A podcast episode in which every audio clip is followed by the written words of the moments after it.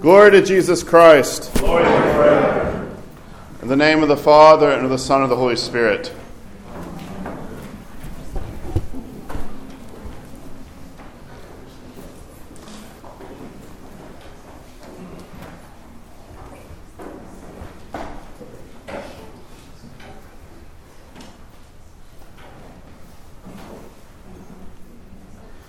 Jesus spoke these words, lifting up his eyes to heaven and saying, Father, the hour has come. Glorify your Son, that your Son also may glorify you, as you have given him authority over all flesh, that he should give eternal life to as many as you have given him.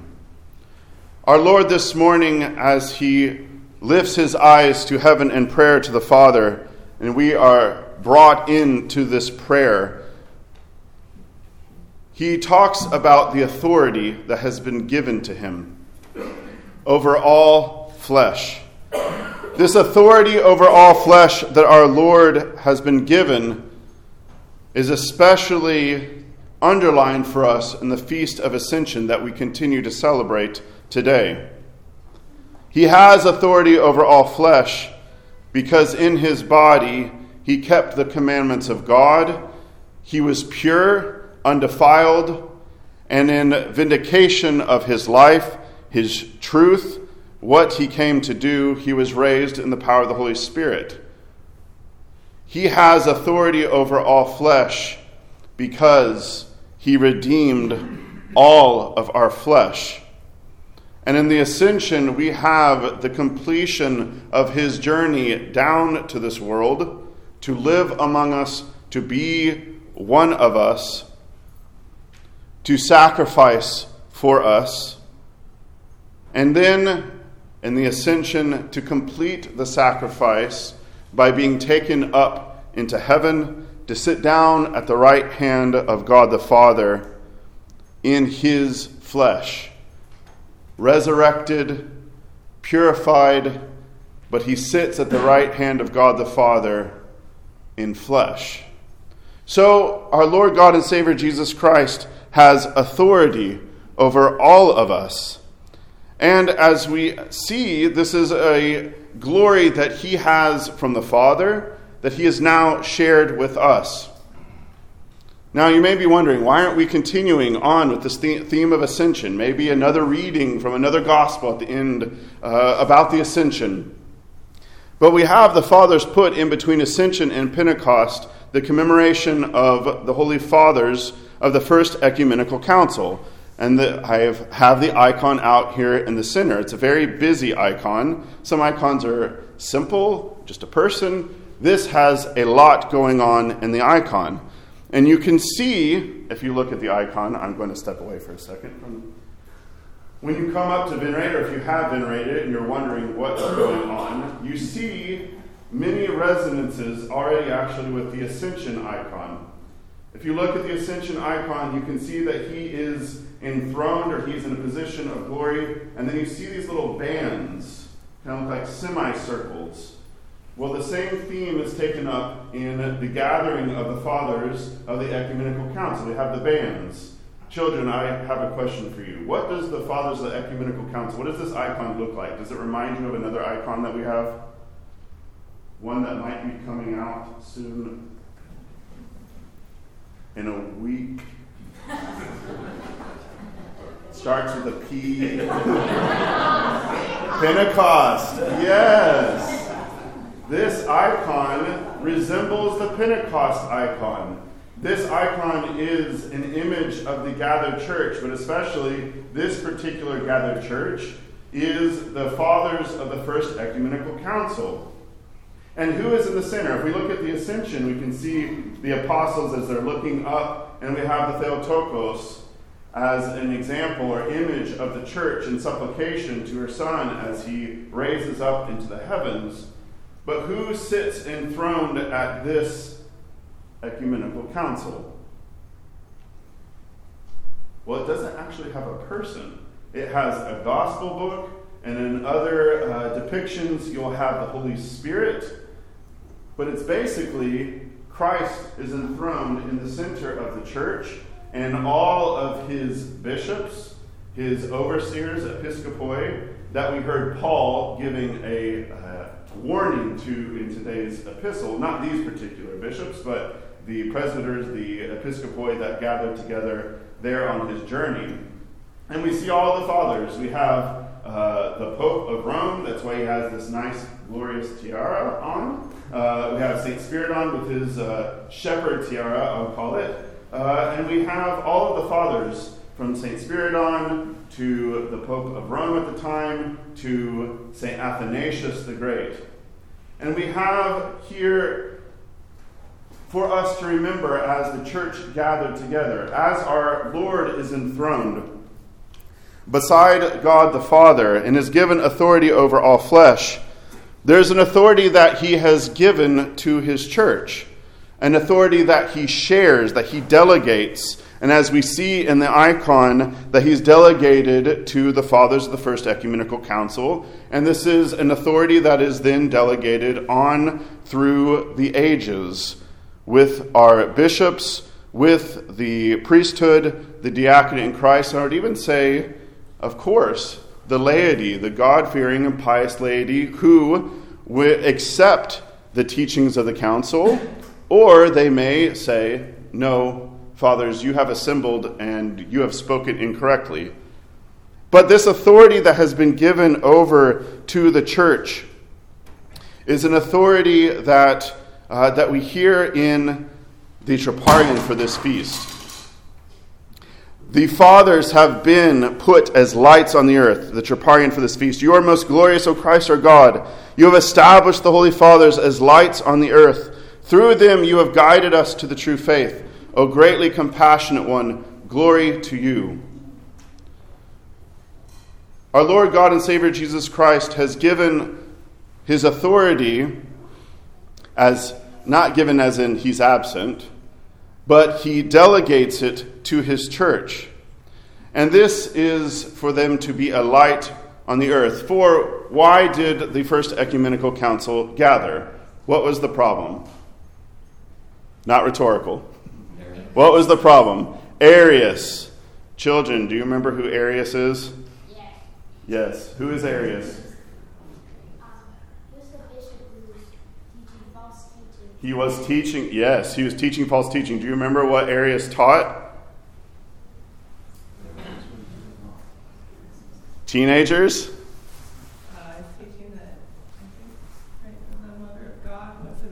Oh, that's Nestorius later. But close. What? Close. So Arius was teaching that Jesus Christ was not fully God, that he was a created being that he was not of one essence with the Father. Now you can imagine as we are uh, celebrating Ascension that this presents a problem. If it is not God who took our flesh and has seated it at the right hand of God the Father, then how is our flesh, how are we to be purified? How, let's get really simple, how can we be saved? So the fathers are set as a light upon the earth because now, this might be easier. Who is this fellow who's closing his ears and kind of writhing in pain down at the bottom of the icon? Arius. Arius. He doesn't want to hear what the fathers have to say. He's given opportunity. This is not that he is not given an opportunity. There's long debates, there's back and forth. He's given opportunity to repent. He's still well, I won't go into all the details. Maybe you can ask me afterwards about how the church remembers how he died before. But Arius is, and you'll hear, maybe you guess somebody like Nestorius, because as we come to these feasts, you'll hear the names of those who taught falsely, not as icons, but kind of like anti icons in a certain sense. This is who we do not want to hear. This is not who we should follow. But our Lord God and Savior Jesus Christ, in putting the Holy Fathers as light on the earth, they protect us. This gathering of the Fathers is an protection, a clarification, shedding light on why, what might seem uh, obscure to us. Because, as Paul says today in the epistle, that we are he's speaking to the overseers this time Take heed to yourself and to all the flock, among which the Holy Spirit has made you overseers, to shepherd the church of God which he purchased with his own blood. For I know this, that after my departure, savage wolves will come in among you, not sparing the flock. Also, from among yourselves, men will rise up, speaking perverse things to draw away the disciples after themselves. Arius was one of the church. He wasn't a bishop, but he was a presbyter. He had teaching authority, he had people listening to him. He was the Pied Piper, right? Singing the tunes, because he would actually set his teaching to the local tavern songs so that they could sing the songs about Arius. So you can imagine how this was the pop hit of the fourth century, right? But this gets, it's like an earworm, right? It gets into your ear, and then it starts to affect what you believe. Not only what you believe, but what you do. For there are wolves that come in among the flock, and they come in among the flock. They do come from the outside, but Paul is clear to say there are wolves that come from within, and that we need to take heart and we need to look to the teachings of the fathers. This is why the church puts before us the fathers of the First Ecumenical Council. And we sing songs like this at, from Vespers last night. The foolish Arius blasphemed the Holy Trinity, dividing the persons into three different unequal substances. Basically, you have three, mm, one God, two kind of gods, or maybe not God. It wasn't really clear. But the God bearing fathers denounced his confusion. They assembled with the zeal of Elijah, destroying error with the sword of the Spirit, as they were directed by the inspiration of God. The zeal of Elijah, destroying error with the sword of the Spirit. The God bearing fathers that we commemorate today heeded the words of the Apostle Paul to their forefathers in the faith to keep the word of God, as our Lord says in this prayer that we heard this morning from the gospel. To keep the word of God is to keep the church because there is an intimate unity, because we do not gather together as the church just to have a good time. It's good that we all love each other and like each other. But that is not the essence of the church. The essence of the church is built upon the truth of the gospel. And you may have wondered, if you've ever seen this icon before, what is going on at the very top? You have Arius at the bottom, and you have the very top. Can anyone guess? It's an altar. And you have a little child on the altar. Can you all guess who the little child is?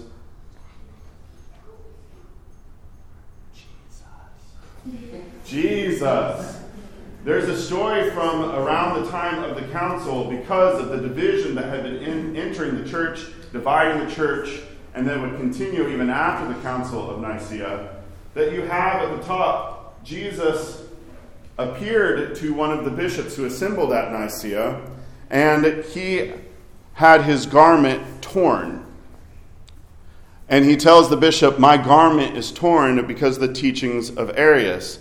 His garment is torn, meaning that the church had been divided, the unity of the church divided because of a loss of the truth of the gospel, the loss of keeping the word of God. As Paul said to those who gathered together on his journey, So now, brethren, I commend to you, you to God and to the word of his grace which is able to build you up and give you an inheritance among all those who are sanctified. The church is a defender of the truth, the truth of the gospel. This asks of us at least two things that I want to underline for us. That is a zeal like Elijah. Now, do you remember Elijah? Do you remember the issues that Elijah had. He's kind of the depressed prophet, right? He was the one who's kind of like, nobody's with me. I'm all by myself. What can I do?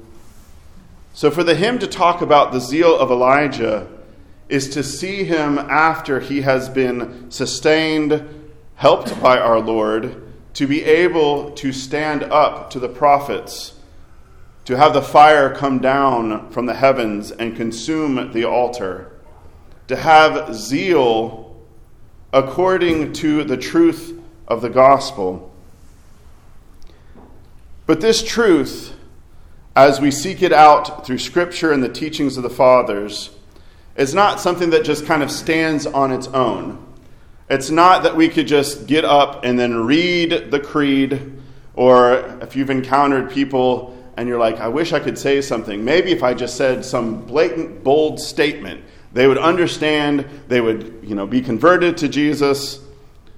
This is not usually the way of the fathers. This is not usually what we see in Scripture. From time to time, this happens.